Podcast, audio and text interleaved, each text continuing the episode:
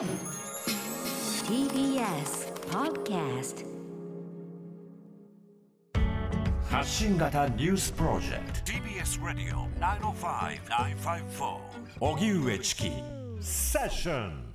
電力逼迫警報を全面解除。引き続き節電呼びかけ。経済産業省は東京電力ホールディングスの管内1都8県に発表していた電力需給逼迫警報を今日午前11時に解除しました。天候の回復に伴い暖房需要が減っていることや日射量が増えて太陽光発電が稼働するため電力需給が緩和される見通しだということです。ただ引き続き火力発電所の一部が地震の影響で停止していることから十分に余裕のある状況にはないとして経済産業省や東京電力は企業や家庭に電気の効率的な利用を呼びかけています。松野官房長官は今日の会見で火力発電所についてはボイラーなどが被災した影響で復旧が4月上旬から5月上旬になると説明しました。ウクライナのマリウポリ10万人が困窮化。ウクライナのゼレンスキー大統領が今朝新たな動画を公開し南東部マリウポリで10万人が非人道的な状況に置かれていると述べマリウポリを包囲するロシア軍を非難しました。マリウポリについてはアメリカ国防総省の高官が22日激しい砲撃が続いているとしロシア軍がこの24時間でマリウポリの市街地に向けてアゾフ海から砲撃している可能性が高いとの分析を明らかにしています。またゼレンスキー大統領はロシアとの停戦交渉についてさまざまなレベルで続いているとした上で困難で時に対立もあるが一歩ずつ進んでいると話しました。一方南部メリトポリの市長がロシア軍によって一時拉致された後ロシア兵の捕虜と引き換えに解放された時の様子などを証言。メリトポリ市内の様子については5万人から7万人が取り残され食料が底をつくなど人道危機があると訴えました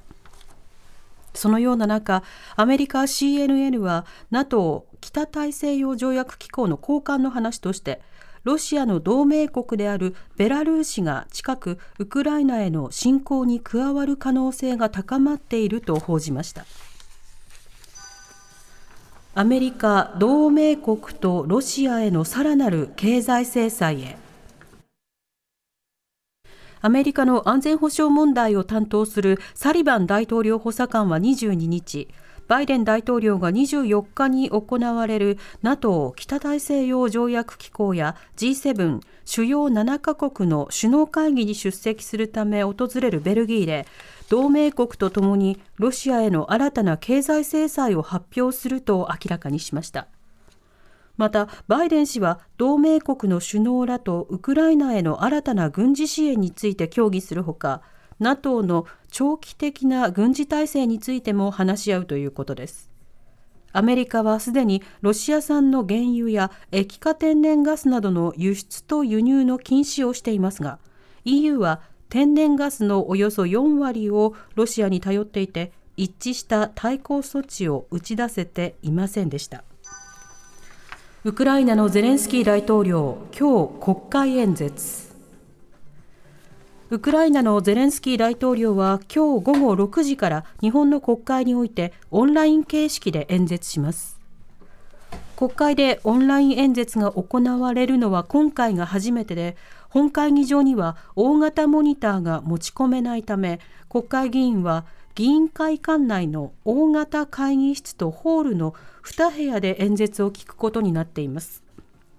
演説は10分から15分程度ウクライナ語で行われ同時通訳がつくことになっています。ゼレンスキー大統領はこれまでイギリス、アメリカ、ドイツ、イタリアなど各国の議会で相次いで演説を行っていて軍事侵攻を続けるロシアに対する圧力を日本も強化するよう呼びかけるものとみられます。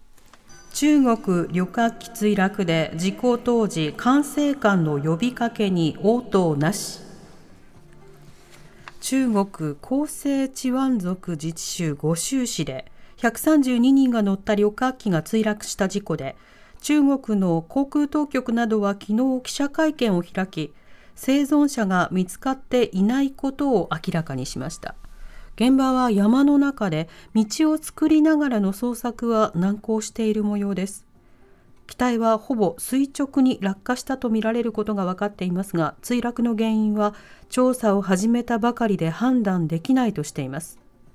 当時管制官が高度8900メートルから機体が急降下したことに気づき呼びかけたものの応答はなく3分後にレーダーから消えその後墜落したということです。当局はフライトレコーダーについても捜索を急ぎ原因を究明したい考えです。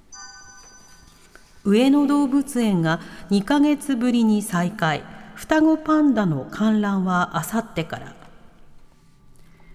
1月11日から休園していた上野動物園は今日新型コロナウイルス対策のまん延防止等重点措置が解除されたことを受けおよそ2ヶ月半ぶりに営業を再開しました。午前9時半の開園時にはおよそ220人が列を作りました。再開後も感染拡大防止のため当面は入園者数をおよそ4000人に制限し完全予約制としています。去年6月に誕生した双子のジャイアントパンダシャオシャオとレイレイについてはあさって25日から観覧を再開します。シャオシャオとレイレイの観覧は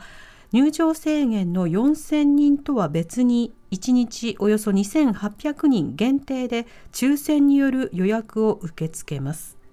25日から来月3日までの予約はすでに締め切り抽選倍率は平均15倍だったということです。